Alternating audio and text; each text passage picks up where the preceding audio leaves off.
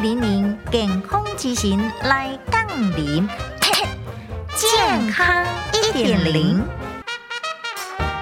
热天心情生红疹，某人发炎所引起。有一个查某囡仔，近来心情生出着一片红疹。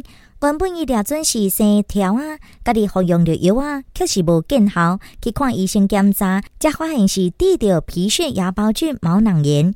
医生来提醒，皮屑芽孢菌毛囊炎外观甲青春痘进行，但是如果使用着治疗青春痘的抗生素，确实可能会使着病况恶化。建议民众如果若形成线条啊，应该就医来做检查。皮屑芽孢菌是一种酵母菌，一般人的身上拢有，平常时没有症状，但是伫热天，人体皮脂分泌较旺盛的时阵，专门食皮脂的皮屑芽孢菌会大量的滋生，都会造成着毛囊发炎。